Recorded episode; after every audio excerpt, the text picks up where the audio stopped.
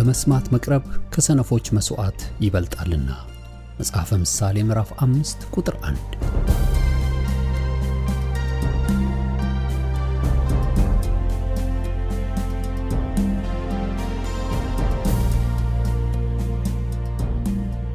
ይህን የእውነትና የሕይወት ድምፅ አገልግሎትን ለማድመጥ መቅረቦ ብልህነት ነው።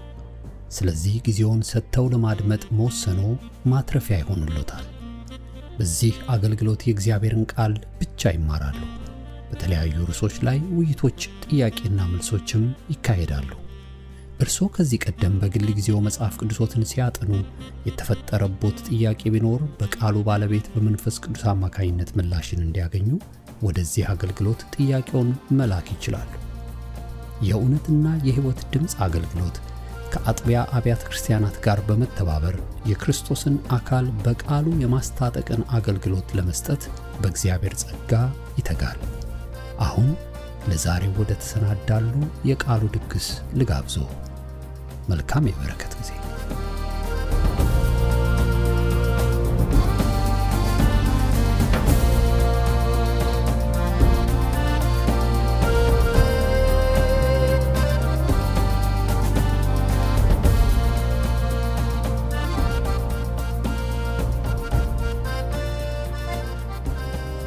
ባለፈው ሳምንት የጀመርነውን ትምህርት እንቀጥላለን።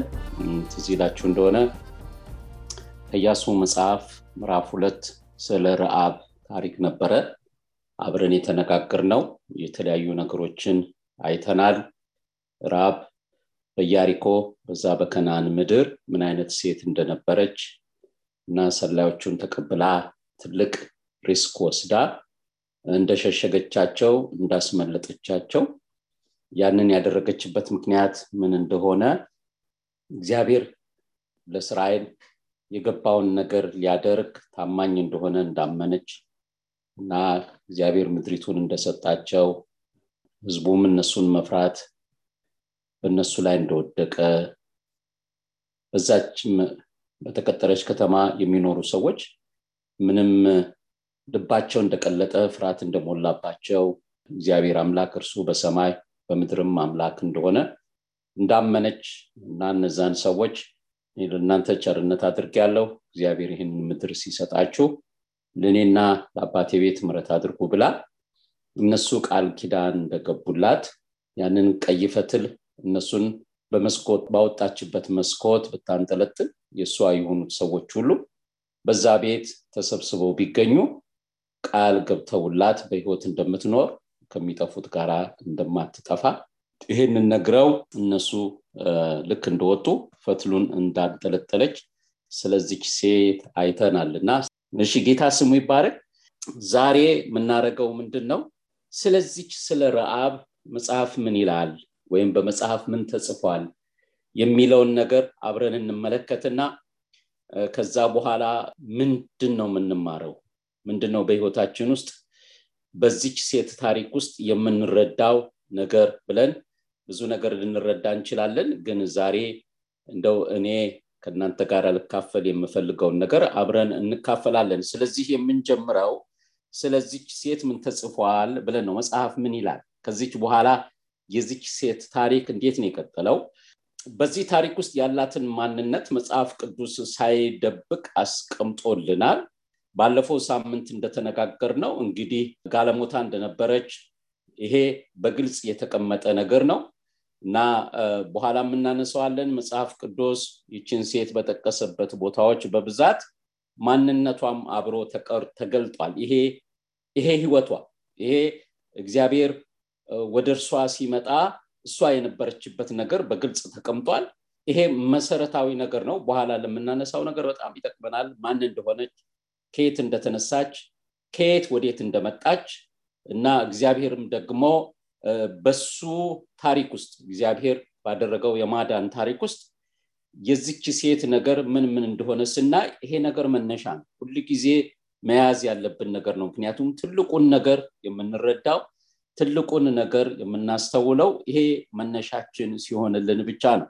ጌታ ስሙ የተባረከ ይሁን። ስለዚህ ስለ ራብ መጽሐፍ ምን ይላል ስንል በመጀመሪያ ደረጃ የምናየው ሩት መጽሐፍ ላይ ካለው ሀሳብ ነው። ሩት ምዕራፍ አራት ቁጥር 18 ላይ ስምንመለከት እቺ ራብ የቦዝ እናት ሆና እናገኛታለን። መጽሐፍ ቅዱስ እንደሚነግረን ምዕራፍ አራት ቁጥር 18 ላይ ሰልመን የሚባለው ሰው የረአብ ባል እንደሆነ ስለዚህም እቺ ረአብ የቦዝ እናት እንደሆነች እንመለከታለን። ስለዚህ በጌታ በኢየሱስ ክርስቶስ የዘር ሐረግ ውስጥ የተጠቀሰውን የማቴዎስን ምዕራፍ አንድ ቁጥር አምስት ስንመለከት እዛ ላይ ነው ጋለሞታይቱ ረአብ የሰልመን ባለቤት መሆኗን የምናገኘው። ስለዚህ እዛ ጋር ሄደን ማየት እንችላለን። ማቴዎስ አንድ አምስት ላይ የቦዝ እናት ከሆነች ምን ማለት ነው? እቺ ሴት የዳዊት ቅማያት ነች ማለት ነው። ቁጥር ሀያ ጀምሮ እንደሚነግነን አሚናዳብም ናአሶንን ወለደ ናአሶንም ሰልመንን ወለደ ሰልመንም ቦዝን ወለደ ቦዝም ኢዮቤድን ወለደ ኢዮቤድም እሰይን ወለደ እሰይም ዳዊትን ወለደ ይለናል። ስለዚህ አንድ የሚገርመው ታሪክ ይቺ ሴት የከናን ሴት በዚህ ሙያ ትኖር የነበረች ሴት በእግዚአብሔር ታሪክ ውስጥ ወይም ደግሞ እግዚአብሔር በሰራው እግዚአብሔር ባደረገው እግዚአብሔር ሊገልጠው ባለው በእግዚአብሔር የእርሱ መንገድ ውስጥ እግዚአብሔር እንደ ልቤ ያለው እግዚአብሔር ቤቴን ትሰራልኛለህ ያለው በእስራኤል ታሪክ ውስጥ ትልቅ ቦታ የሚሰጥ። አስቀድሞም ደግሞ ስለ ጌታችን ስለ ኢየሱስ ክርስቶስ መምጣት በዘሩ በሱ በኩል እግዚአብሔር ለዘላለም ቤት እንደሚሰራለት የተናገረለት እንደ ልቤ የሆነን የሰይ ልጅ ዳዊትን አገኘው የተባለው የዚህ የዳዊት ቅማት ሆና እናገኛት ወይም ደግሞ አራተኛ ሰው ሆና ነው የምናገኛት። የዳዊት አባት እሰይ አለ የእሰይ አባት ኢዮቤድ አለ የኢዮቤድ አባት ቦዝ አለ የቦዝ አባት ሰልመን አለ። ሰልመን ከረአብ ይሄንን ቦዝን እንደወለደ መጽሐፍ ቅዱስ በማቴዎስ አንድ ቁጥር አምስት ላይ ይነግራል። ስለዚህ በዳዊት ዘር ውስጥ ስትገባ እንመለከታለን። ዳዊት ይሄ ትልቁ የእግዚአብሔር ሰው በእስራኤል ታልቅ ውስጥ ትልቁ የእግዚአብሔርን ህዝብ ያገለገለ ሰው እስራኤልን ወደ እግዚአብሔር ወደ ወደዚህ ወደ እግዚአብሔር ሀሳብ ከፍታ የወሰደ የዳዊት ቅማያት ሆና እናገኛታለን። ስለዚህ በዚህ ታሪክ ውስጥ ስትገባ በዚህ ዘር ውስጥ ስትገባ እግዚአብሔር ቅዱሱን በሚገልጥበት ዘር ውስጥ እቺ ሴት ስትገባ እንመለከታለን። ያንን ልንይዘው ይገባል ያልነውን ነገር ሁል ጊዜ ቦታ መስጠት አለብን። ማን እንደነበረች ከየት እንደተነሳች ማንነቷ ምን እንደነበረ እሱን ሁሉ ጊዜ ይዘን ይችን ሴት እግዚአብሔር እርሱ በሚሰራው ታሪክ ውስጥ ወሰደና የዳዊት ቅማት አረገ። የዳዊት ቅማት አረገ። ስለዚህ መጽሐፍ ቅዱስ የሚነግረን አንድ ስለዚች ሴት ምንድን ነው ካላችሁኝ በዳዊት ዘር ውስጥ የእርሱ የቅማቱ ወይም ደግሞ በሱ ዘር ውስጥ አራተኛዋ ሴት ሆና እንመለከታለን። ስለዚህ አንደኛው ስለ ረአብ የተጻፈው ይሄ ታሪክ ነው በመጽሐፍ ቅዱስ ውስጥ በዳዊት ዘር ውስጥ አለች የቦዝ እናት ናት። ታውቃላችሁ? ቦዝ ሩትን ወስዶ ያገባ ሰው። አንደኛው መጽሐፍ ቅዱስ ስለዚች ሴት የሚነግረን ታሪክ ይሄ ነው። ትልቅ ነገር ነው። በኋላ እንመለከቷል በዳዊት ዘር ውስጥ ይቺ ሴት ድርሻ ሲኖረት ወይም ደግሞ በዛ ዳዊት በመጣበት ዘር ውስጥ የዚችም ሴት ደግሞ ነገር በመጽሐፍ ተጽፎ እናገኛለን። ያቺ ሴት ክብር ለእግዚአብሔር በሁለተኛ ደረጃ ስለዚች ሴት መጽሐፍ ቅዱስ የሚለው በማቴዎስ ወንጌል ምዕራፍ አንድ ላይ የጌታን የኢየሱስ ክርስቶስን ዘር ሲጠቅስ ሐዋርያው ማቴዎስ የጠቀሳቸው አራት ሴቶች አሉ። ከነዛ አራት ሴቶች መካከል የተጠቀሰችው ይቺ ራብ ናት።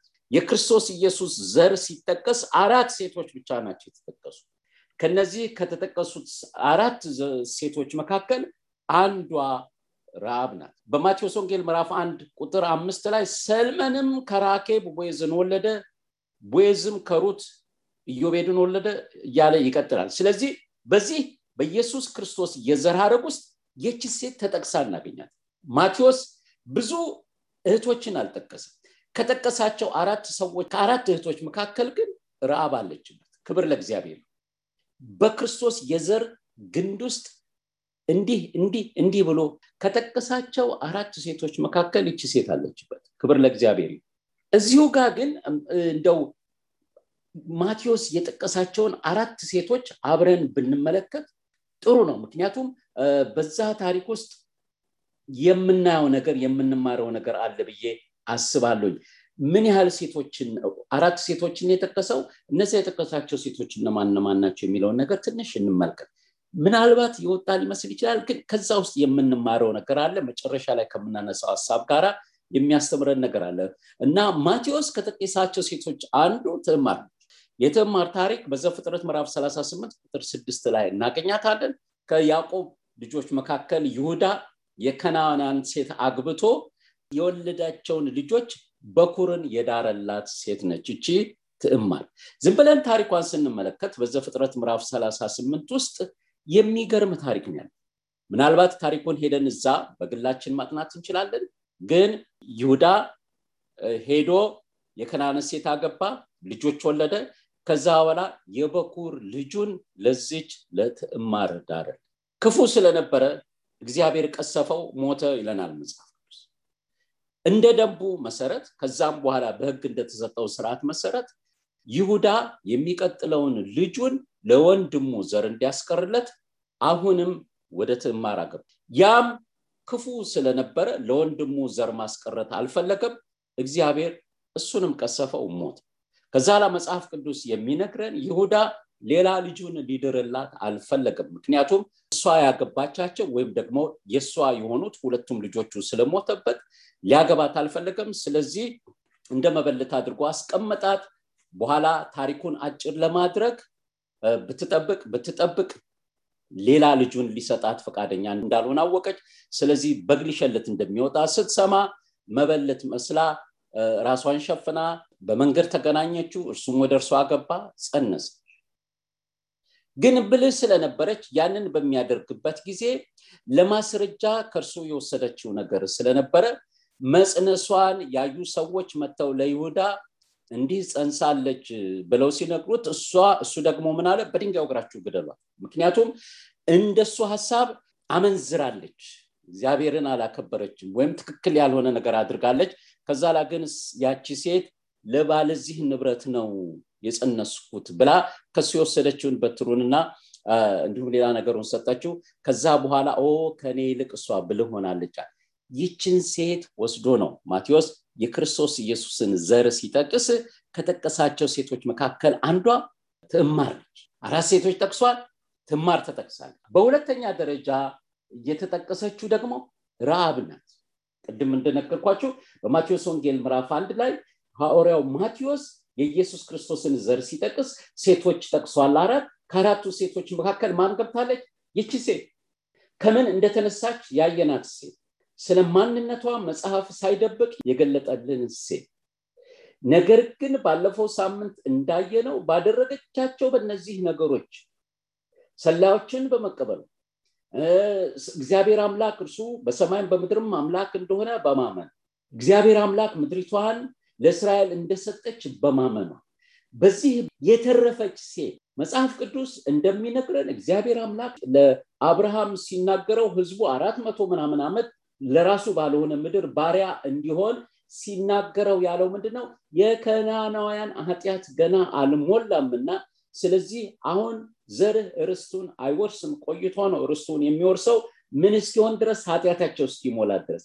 ኃጢአት በእግዚአብሔር ዘንድ በሞላበት ህዝብ መካከል የምትኖር ነገር ግን እግዚአብሔርን አምና ያመለጠች ሴት እዚህ ጋራ ተጠቅሳ እናት አለን። ክብር ለእግዚአብሔር የመጀመሪያዋ ሴት በዚህ መንገድ ታሪክ ያላት ሴት ነው። ከባሎቿ አባት የጸነሰች ግን ስትጠቀስ ማቴዎስ አብሮ ጠቅሷል። እንዲሁ በአጋጣሚ አይደለም። እግዚአብሔር ለእኔና ለእናንተ የሚያስተምረው ነገር ስላለን ስለዚህ ቀጥላ ማን መጣች? ራ። ምን አይነት ሴት? እንዲህ አይነት ነገሯ የተገለጠ ምን ያደረገች? ሰላዮችን ተቀብላ እነሱን የደበቀች ያስመለጠች በሰማችው ነገር ያመነች አምና የተቀበለ ከዚህም የተነሳ የተረፈች ሴት ሁለተኛዋ እሷ ናት። ሶስተኛዋ ሩት ናት። ሩት ማንነቷን መጽሐፍ ቅዱስ በግልጽ ያስቀምጥልን። የሞአብ ሴት አሁንም በአብርሃም ዘር ውስጥ የሌለች ኪዳኑ የማይመለከት አማቷን ተከትላ አምላክሽ አምላክ ይሆናል ብላ ምድሯን ትታ የሄደች ሴት የአማቷን ልብ ያሳረፈች የአማቷን ቃል የሰማች? ከዚህም የተነሳ ደግሞ እንደነገርኳችሁ ረአብ ቅማት ከሆነች ሩት አያት ነች የቦዝ ሚስት ስለሆነ በዳዊትም ዘር ውስጥ ስፍራ የወሰደች ግን ከየት የመጣች? ከሞዋብ ሶስተኛዋ ሴት ማቴዎስ የጠቀሰው ይችን ነው። አራተኛዋ ደግሞ ቤርሳቤ በሁለተኛ ሳሙኤል ምዕራፍ 11 ላይ ዳዊት ባሏን አስገድሎ የራሱ ያደረጋል ታሪኳ ሲጠቀስ የሆነ ደስ የማያሰኝ ነገር ያለበት ታሪክ ያለት ጉለት የሆነ ነገር ያለባት ሴት እንዲህ አይነት ታሪክ ያለባት ሴት። ለዳዊት እንዴት ሚስት ሆነች? ዳዊት ባሏን ነገር የእርሱ ያደረጋት ዛሬ በቤተ ክርስቲያን ስናነሳ ነበር ናታን መጥቶ ለዳዊት ያለው ይሄን ነው። አንድ ሰው ነበረ መቶ በጎች ነበሩት። አንድ ሰው ነበረ አንድ በግ ነበረው። ያ መቶ የነበረው ሰው ይህንን አንድ በግ ያለውን ሰው ወሰደና ቀማው ብሎ ሲለው ዳዊት እንዲህ አይነት ሰው በዚህ በምኖርበት ምድር ካለ ሞት ይገባዋል ብሎ ሲፈርድ ናታን ደፍሮ ያ ሰው አንተ ነህ ያለ በዚህ አይነት መንገድ የዳዊት የሆነች ሴት ማቴዎስ ግን እዚህ ጋር አራቱን ሴቶች ሲጽፍ አንድ ማንን አስገብቷል? ቤርሳቤህን አስገብቷል። ብዙ የጽድቅ ታሪክ ያላቸው እናቶች እህቶች አሉ። ከነሱ ይልቅ ማቴዎስ የጠቀሳቸው አራት ሴቶች በአራቱም ታሪክ ውስጥ ይሄ የሚባል ጉድለታል በአራቱም ማንነት ውስጥ ሙሉ የማያሰኛቸው ነገር ከነሱ እንዳንል ከመልካምነታቸው እንዳንል የሚያድር የሆነ ነገር አለ። ለሰው አእምሮ እንዴት ተመረጡ ብለን ልንጠይቅ የሚያስችል ለምን አስገባቸው እንድንል የሚያደርግ ታሪኮች አሉ። የሆነ ነገር አለ የተከሰተ ነገር አለ። ግን ማቴዎስ እነዚህን ሴቶች ጠቀስ ከነዚህ ሴቶች አንዷ ረሃብ ናት። የዳዊት ቅማት ሆነች። እዚህ ጋር ደግሞ በክርስቶስ የዘር ግንድ ውስጥ ስሟ ተጠቀሰ። ከረሃብ ተባለለ ክርስቶስ ከማን መጣ ተብሎ ዘሩ ሲጠቀስ ማቴዎስ ሲጠቅሰው ዘሩ ከነ ዳዊት ጋር ራብን አስቀምጠ መነሻዋ እንዲሆነ ሴት ከእርሷ ቢታይ እንዴት ለዚህ በቃች ብለን የምንጠይቅበት ወይም እንዴት ለዚህ ልትበቃ ትችላለች ብለን ጥያቄ የሚሆን ነገር ያለባት ሴት ክብር ለእግዚአብሔር በክርስቶስ የዘር ክንድ ውስጥ ስሟ ተጠቀሰ።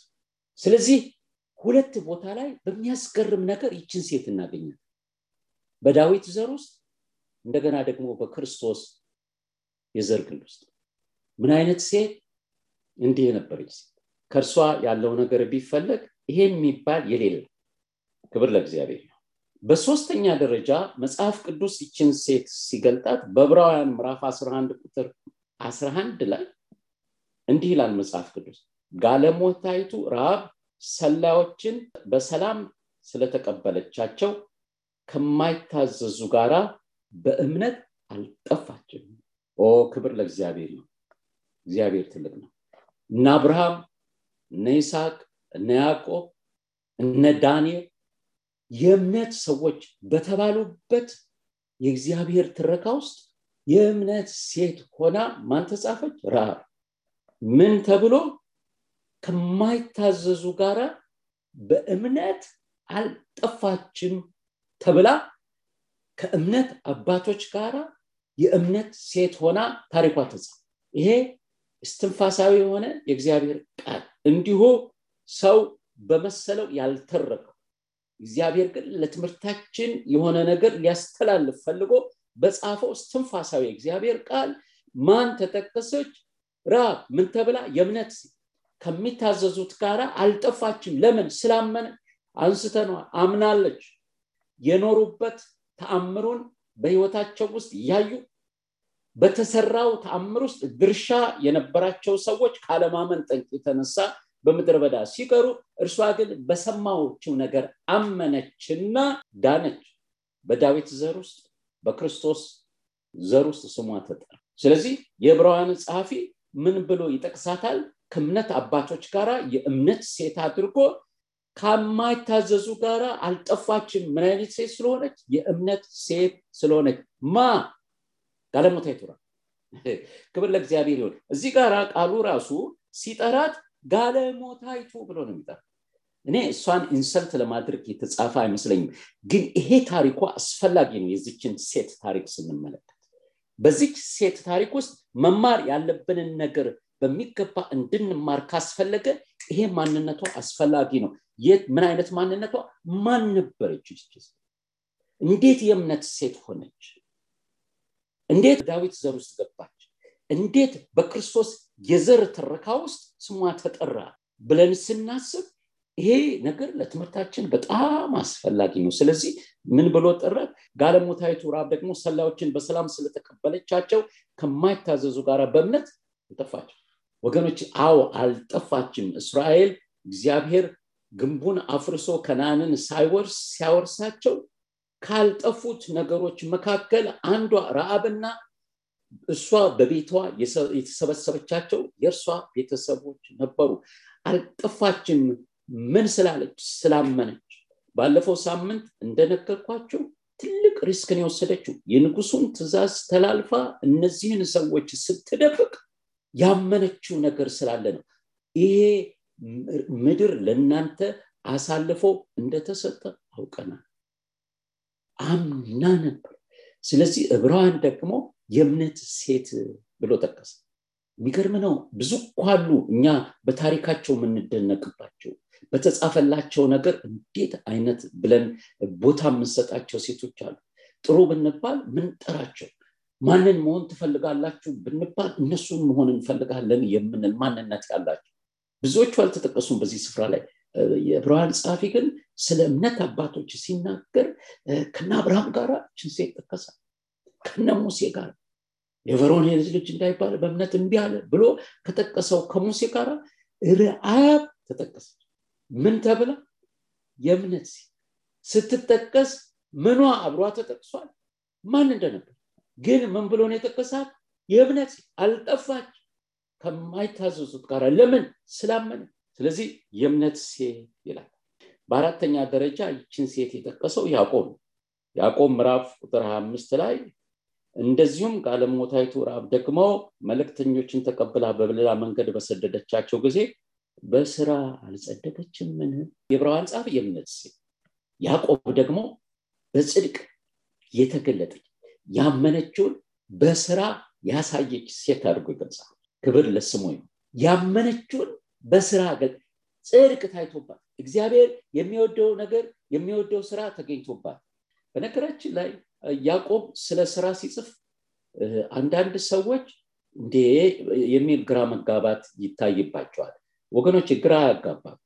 ምክንያቱም ያዕቆብ የሚለው እውነተኛ እምነት የሚገለጥ ስራ አለው ነው ከእምነት የተለየ ስራ ሳይሆን በእምነት የሆነ ስራ። ልክ ሐዋርያው ጳውሎስ በሮሜ ምዕራፍ አንድ ላይ እንዳስተማረ ከእምነት የተነሳ መታዘዝ እንዲሆን ክርስቶስ እንደተገለጠ እንደተናገረ እምነት እውነተኛ እምነት ይዞት የሚመጣው ስራ እራሱ እምነት የሚባለው ነገር የሚገልጠው ነገር ክብር ለስሙ። ስለዚህ ጸጋን አይጣላም ይሄ ነገር ግን እውነተኛ ጸጋ ይዞት የሚመጣውን ነገር ይናገራል እውነተኛ ማመን ይዞት የሚመጣውን ነገር ይናገራል። ሰው እውነተኛ መድኃኒት ለህመሙ ካገኘ እውነተኛ መድኃኒት መሆኑ የሚታወቀው ህመሙ ሲድን የመዳኑ ምክንያት ምንድን ነው። እውነተኛው እውነተኛ መድኃኒት መሆኑ በምን ተገልጧል? በመዳን። ከእግዚአብሔር ጋር በክርስቶስ ኢየሱስ ያለን የጸጋ ግንኙነት የሚገልጠው ነገር አለ። የእግዚአብሔርን ባህሪ ይገልጣል። የእግዚአብሔርን ጽድቅ ይገልጣል። ስለዚህ ያዕቆብ ስራን ሲገልጥ ጸጋን እየተቃወመ አይደል ነገር ግን እውነተኛ ጸጋ ያለውን ውጤት እየተናገረ ነው። በእምነት ያገኘነውን ማዳን አይከላከል ነገር ግን በእውነተኛ እምነት ውስጥ በዛ እምነት የሚገለጠውን የእምነቱን ውጤት እየነገረ ስለዚህ ይቺ ሴት እዚህ ጋር ምን ይላታል?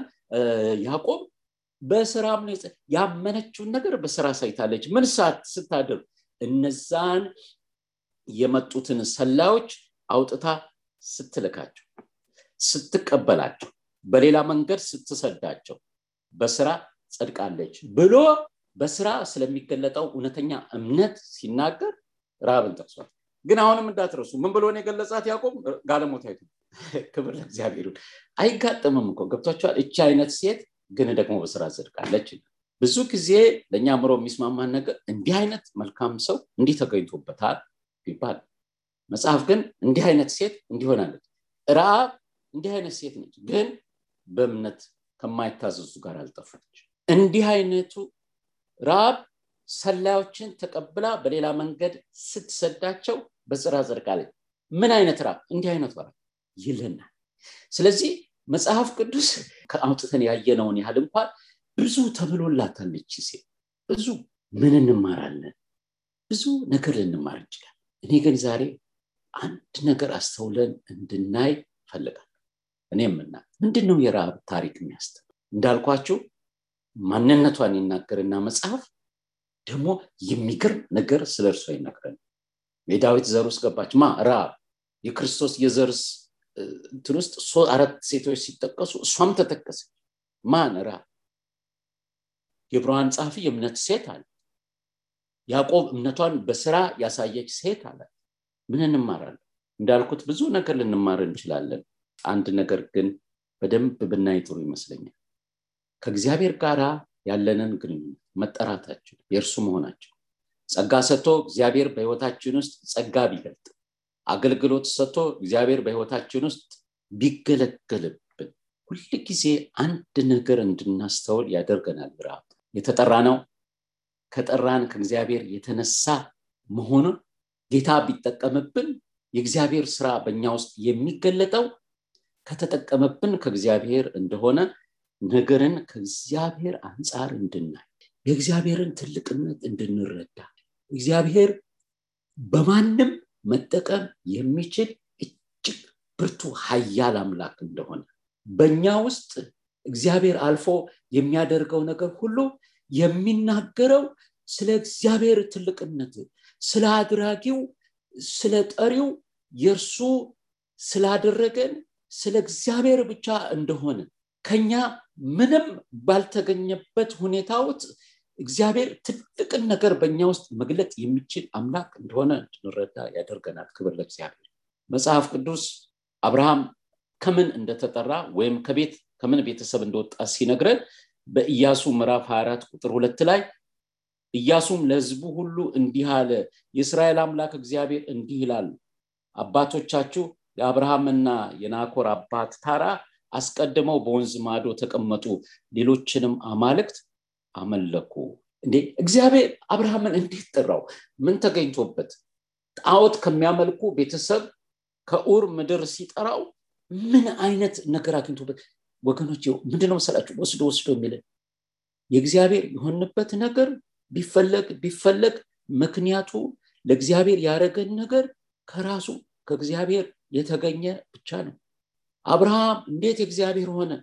እግዚአብሔር የራሱ ስላረገው እንጂ ሄደን ፈልገን ከዚህ ከዚህ የተነሳ የምንልበት ነገር አናገኝም ከማንም ህይወት ውስጥ። ደስ የሚለኝ ቃል አለ ሕዝቅኤል ምዕራፍ 16 ቁጥር አንድ ላይ ስለ ኢየሩሳሌም ሲናገር ከቁጥር ሶስት ጀምሮ እንዲህ ይላል እንዲህም በል ጌታ እግዚአብሔር ለኢየሩሳሌም እንዲህ ይላል ዘርሽና ትውልድሽ ከከናን ምድር ነው። አባትሽ አሞራዊ ነበር እናትሽም ኬጣዊት ነበር። በተወለድሽ ጊዜ በዚያ ቀን እትብትሽ አልተቆረጠም ንጹም ትሆኝ ዘንድ በውሃ አልታጠብሽም በጨውም አልተቀባሽም በጨርቅም አልተጠቀለልሽም። በተወለድሽበት ቀን ከሰውነትሽ ጉስቁልና የተነሳ በሜዳ ላይ ተጣልሽ እንጂ ከዚህ አንዳች ያደርግልሽ ዘንድ አይን አልራራልሽም ማንም አላዘነልሽም። በአንቺ ዘንድ ባለፍኩ ጊዜ በደም ውስጥም ተለውሰሽ ባየውሽ ጊዜ በደምሽ እንዳለሽ በህይወት ኑሪ አልኩሽ። አሁን በደምሽ እንዳለሽ በህይወት ኑሪ አልኩሽ። የዳዊት ከተማ ምድሪቷ ኢየሩሳሌም። ሰለሞን መቅደስን የሰራበት እግዚአብሔር መገኘት ያለባት ይቺ ከተማ ምድሪቷ ኢየሩሳሌም። አዎ ንጹህ አልነበርሽም ስለለበስሽ አይደለም። ከደምሽ ጋር ነበርሽ ከነነውርሽ ነበርሽ። ነገር ግን በአንቺ ላይ ባለፍኩ ጊዜ በደምስ ሳለሽ በህይወት ኑሪ። ኦ ክብር ለእግዚአብሔር! ወገኖቼ በህይወት የመኖራችን ምክንያት በህይወት ኑሮ ካለን ከእግዚአብሔር የተነሳ ብቻ እንደሆነ እንድንማር ያደርጋል ትዝ ይለኛል። ምናልባት የቆያችሁ ሰዎች የምታውቁት ይመስለኛል። እንግሊዘኛ መዝሙር። you can use anything Lord you can use me ምንም ነገር አንተ መጠቀም ትችላለህና ልትጠቀምብኝ ትችላለህ። እግዚአብሔር ቢሰራብን እግዚአብሔር እንዲሰራብን ምክንያት ስላገኘብን ጥሩ ነገር ስለተገኘብን መልካም ነገር ስለተገኘብን ለእግዚአብሔር የሚሆን ነገር ስለተገኘብን አይደለም። ልክ እንደ ኢየሩሳሌም ከነ ድካማችን ወስዶ የእርሱ አድርጎ ስለሰራብን እንጂ አንዳንድ ጊዜ እንደሚመስለን በቃ የሆነ ነገር ተገኝቶ ከዛ የተነሳ እግዚአብሔር በእኛ ውስጥ እንዲጠቀም እኛ ለእግዚአብሔር የሚመች ነገር ስለኖረን አደለም አንዳንድ ጊዜ ሰዎች ሳያስተውል እግዚአብሔርን እኔ ያለሁልህ ይሉ ይፈልጋል አይዞ እኔ ያለሁ እኔ እያለው የሚጎልብህ የለም የሚል አለ። ወገኖች ስህተት ነው። እግዚአብሔር አንዳች እንደሚጎለው በሰው አይገለግል ፈልጎ ስላጣ ማድረግ ስላልቻለ። ስለዚህ እኛ እሱ ለሚሰራው ብቁ ሆነን ተገኝተን የእግዚአብሔር የሆንበት ነገር ራብን ወስዶ ለክብር ያበቃ ጌታ። ታሪኳ ቢጠቀስ በተጻፈችበት ቦታ ሁሉ እንዲህ የምትባል ሴት ግን ወስዶ በዳዊት ዘር ውስጥ ወስዶ በክርስቶስ ዘር ውስጥ ወስዶ የእምነት ሴት ወስዶ በስራ የተገለጠች ሴት እንዳደረገ ወገኖች ቅድም እንዳልኩት እንደ ሰው ቢሆን ኖሮ ለዚህ አይነት የከበረ ነገር ምረጡ ብንባል ጥሩ ነገር ነው የምንፈልገው። ቢወራ ታሪኳ የሚያምር ሰው ቢፈለግ የሆነ መልካም ነገር የሚገኝባት ሰው ነው የወደቁትን የሚያነሳ ከትቢያ አንስቶ ለክብሩ መጠቀም የሚችል ትልቁ እግዚአብሔር ይችን ሴት አነሳትና በዳዊት ዘር ውስጥ በክርስቶስ ዘር ውስጥ ከእምነት አባቶች ጋር ስሟ ተጠራ በስራ ስላለ ጽድቅ ሲነገር ረሃብ ተጠራች። ምን ተብላ? ካለሞት ስለዚህ ወገኖች እግዚአብሔር በእኛ ህይወት ውስጥ የሚሰራው ስራ የሚናገረው የእርሱን ትልቅነት እንጂ የእኛን ለእግዚአብሔር ስራ በቅተን መገኘት አይደለም። አንድ አባት ሲሉ እንደነበሩት እግዚአብሔር የእርሱ የሆነውን ነገር ከኛ ቢወስድ የሚቀር ነገር የለም። ይሄ ደካማ ነው የምንለው ስጋ እንኳን አፈሩ የእግዚአብሔር ነው። የረሃብ ታሪክ ይህንን ያስተምረናል። በቃ እግዚአብሔር በማንም ይሰራ በማንም ድካማችንን እያሳየ ከእግዚአብሔር ሊለየን ድካማችንን እያሳየ ጸጋችንን ሊላጭ ከሚሞክር ነገር ያደነን አዎ ድሮስ ምን ተገኝቶብኝ እግዚአብሔር? ድሮስ ከኔ ምን ስላየ እግዚአብሔር በእኔ ይሰራ? እንዲሁ አይደለም እንድንል ያደርግ ስለዚህ ተስፋ ሊያስቆርጠን ጉርለታችንን ለሚያነሳ የጠላት በትር እንዳንገኝ ይሰውረን። ሁለት እሱ ካልሆነለት አንተ ጎበዝ ብሎ አንተ እኮ የጸሎስ አንተ እኮ የቃል አንተ እኮ እንዲህ አይነት መንፈሳዊ ብሎ በትዕቢት ሊጥለን ከሚሞክር ከሴጣን ወጥመድ ያስመልጠናል። ምን ስናውቅ? እኔ እግዚአብሔር የሆንኩት እግዚአብሔር የራሱ ስላደረገኝ የሚፈለግ በእኔ ውስጥ ቢፈለግ ምክንያት ወገኖች አንዳንድ ሰዎች እግዚአብሔር ስለሆኑበት ነገር ምክንያት ሲፈልጉ እኔ ሰክሬም ቢሆን አባታችን ሆይ ብዬ ነበረ ምተኛ ምክንያት አለን። ነው ወገኖች ይላቸው ኃጢአተኞች ሳለን የእርሱ ያደረገን ጌታ አሁንም በህይወታችን ውስጥ ቢሰራ በእኛ ስለተገኘ ሳይሆን እርሱ ታላቅ ስለሆነ በማንም መጠቀም የሚችል አምላክ ስለሆነ ብቻ ክብር ለእግዚአብሔር። እነ ጳውሎስ እኮ ሌላ ትምክት ከኔ ራቅ እነ ጳውሎስ እኔ አይደለሁም ክርስቶስ በእኔ ነው። የረአብ ታሪክ ይህንን ያስተምረናል። ሌላ ደግሞ ምንድነው መሰላችሁ የሚያስተምረን ነገር? እግዚአብሔር በሰዎች ቢጠቅም ደግሞ ይሄ ማን ሆኖ ነው እንዳንል ያደርጋል ያለፈ ታሪክ ጎልጉልን የትላንት ማንነትን ፈልገን እንዴት በእርሱ እግዚአብሔር ተጠቀመ እንዳል እግዚአብሔር ለትምህርት ረሃብን አስቀምጦልን። ጋለሞታይቱን ተጠቅሞባታል። የእርሱ አድርጎት አድርጎ እንዴት ገባች? ፓስተር ባለፈው ጸሎት ላይ ይህንን ሀሳብ ሲናገር ነበር። ቅዱስ የተባለ ዘር ውስጥ እንዴት ገባች? ምን አገባች? ምናልባት decent ሰዎች የሉ? እግዚአብሔር ለዚህ ያሰባቸው ጥሩ ኑሮ የሚኖሩ? እንደው ታሪካቸው ቢጠቀስ ከዚህ በኋላ የሚጎተት ነገር የሌለ ነውር የሚባል። ለምን ይችን ሴት ወሰደና እዚህ ክብር ውስጥ አስገባ? ይህንን ስናስብ ማንንም እንዴት እግዚአብሔር ተጠቀመበት እንዳንል ያደርግ? ይረዳናል። እርሱ ከፈለገ ማንንም ከምንም አንስቶ ለክብሩ ሊጠቀም ይችላል። እኛም ከተጠቀመብን የተጠቀመብን ከእኛነታችን ተነስቶ አይደለም ከእርሱነቱ ተነስቶ ደስ የሚልን ቃል አለ ሐዋርያው ጳውሎስ ቆሮንቶስ ላይ ያለው እግዚአብሔር የከበረን መዝገብ ወሰደና የሸክላ እቃ ውስጥ አስቀምጠ ምክንያቱም የከበረ ነገር ሸክላ ዕቃ ውስጥ የቀመጥ ቀላል ነው ተሰባሪ ነው። ማንም ሰብሮ ሊያወጣው ይችላል። ስለዚህ ሸክላው የከበረውን ነገር ሊጠብቀው አይችልም።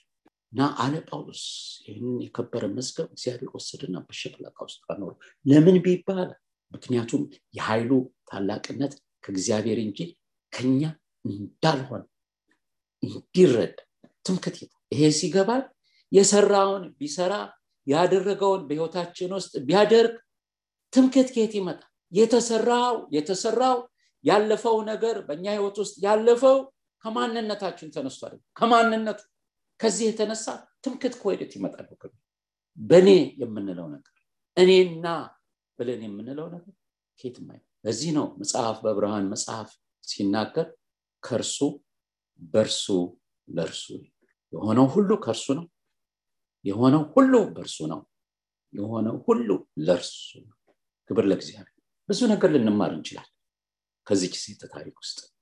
ዛሬ ግን ይህንን ያዝ እግዚአብሔር የእርሱ ያደረገ እግዚአብሔር በህይወታችን የሚጠቀመው እግዚአብሔር ለአገልግሎቱ የጠራል እግዚአብሔር በእኛ ህይወት ውስጥ አልፎ የሚሰራ ከማንነታችን የተነሳ ከማንነት ስለዚህ ጠላት መጥቶ አንቺ ቋቶኝም ቢለን ልክ ነው። እኔ እሱ ግን ይችላል። እኔ አልበቃ እርሱ ግን ያበቃል። እኔ ልሆን አልችል እርሱ ግን የራሱ ማድረግ ይችላል። ያጣብቀናል ያበረታናል ያቆመናል። በምናልፍበት መውደቅ ውስጥ ያነሳናል። በተፍገመገምንበት ነገር ውስጥ ያጸናናል። ምኑ? እግዚአብሔር የራሱ ያደረገን ራሱ ነው። በቆሮንቶስ ላይ ሐዋርያው ጳውሎስ እንደሚለው እሱ ራሱ ከራሱ ጋር በራሱ አስታረቅ ጥፋተኞች እኛ የበደልን እኛ ጉድለት የተገኘብን እኛ ካሳ መከፈል ካለበት ካሳ መክፈል ያለብን እኛ ቸር እግዚአብሔር አሰራሩ ድንቅ የሆነ እግዚአብሔር እኛ በበደል ነው እሱ ሊታረቀን መጣ። የምንታረቅበትን መስዋዕት እርሱ አቀረበ እርሱ ታረቀ።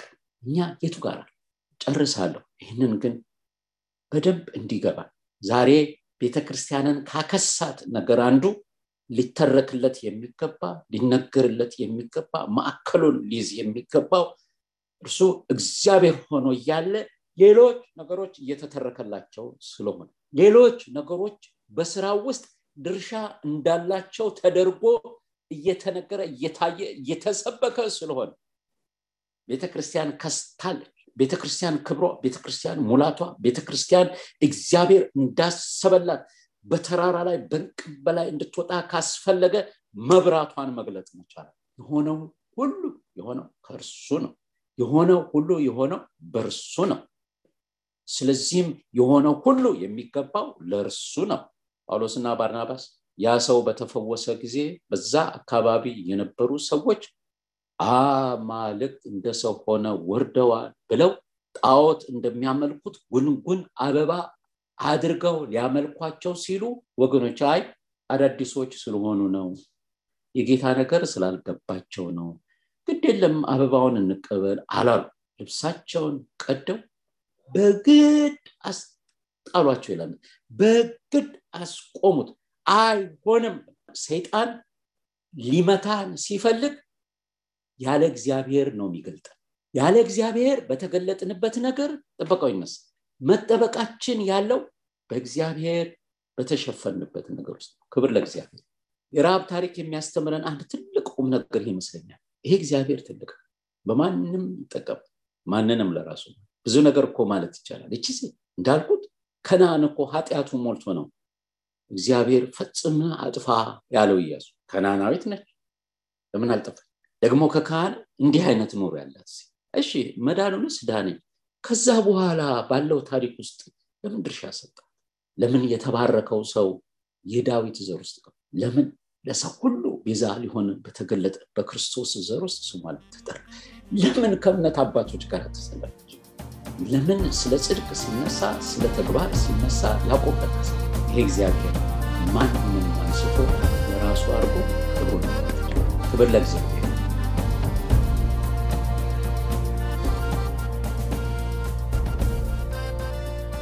እስካሁን ሲያደምጡት በነበረው የቃሉ ትምህርት እግዚአብሔር በመንፈሱ እንደተናገሩትና እንዳስተማረው ተስፋ እናደርጋለን። ለእውነትና የሕይወት ድምፅ ማንኛውም መንፈሳዊ ጥያቄ ቢኖሩ ወይም የምክር እንዲሁም የጸሎትን አገልግሎት ቢፈልጉ ለአሜሪካን ሀገር 215 782 08 48 ለካናዳ ደግሞ 647 510 49 19 በሚሉ ስልኮች ቢደውሉ ጌታ ጸጋውን እንዳበዛልን ልንረዳዎ ፈቃደኞች ነን። እግዚአብሔር ይባርኮ።